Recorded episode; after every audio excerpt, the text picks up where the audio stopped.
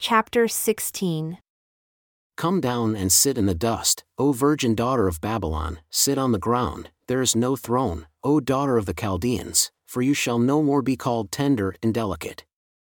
Take the millstones and grind meal, uncover your locks, make bare the leg, uncover the thigh, pass over the rivers. Your nakedness shall be uncovered, yea, your shame shall be seen. I will take vengeance, and I will not meet you as a man. As for our Redeemer, the Lord of hosts is his name, the Holy One of Israel. Sit silent and go into darkness, O daughter of the Chaldeans, for you shall no more be called the Lady of Kingdoms. I was angry with my people, I have polluted my inheritance and given them into your hand. You did show them no mercy, upon the elder have you very heavily laid your yoke. And you said, I shall be a lady forever, so that you did not lay these things to your heart, neither did remember the latter end of it. Therefore, hear now this, you that are given to pleasures, that dwell carelessly, that say in your heart, I am, and none else besides me, I shall not sit as a widow, neither shall I know the loss of children.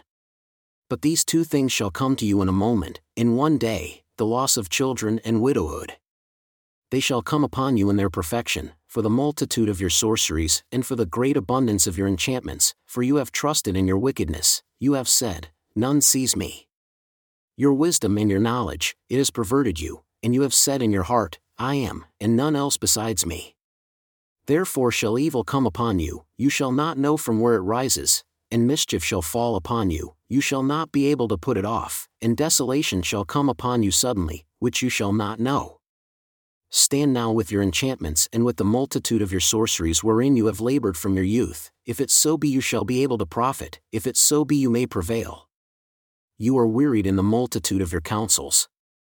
Let now the astrologers, the stargazers, the monthly forecasters stand up and save you from these things that shall come upon you.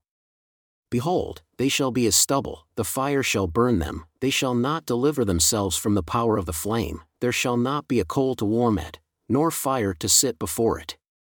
Thus shall they be unto you, with whom you have labored, even your merchants, from your youth, they shall wander, every one to his quarter, none shall save you.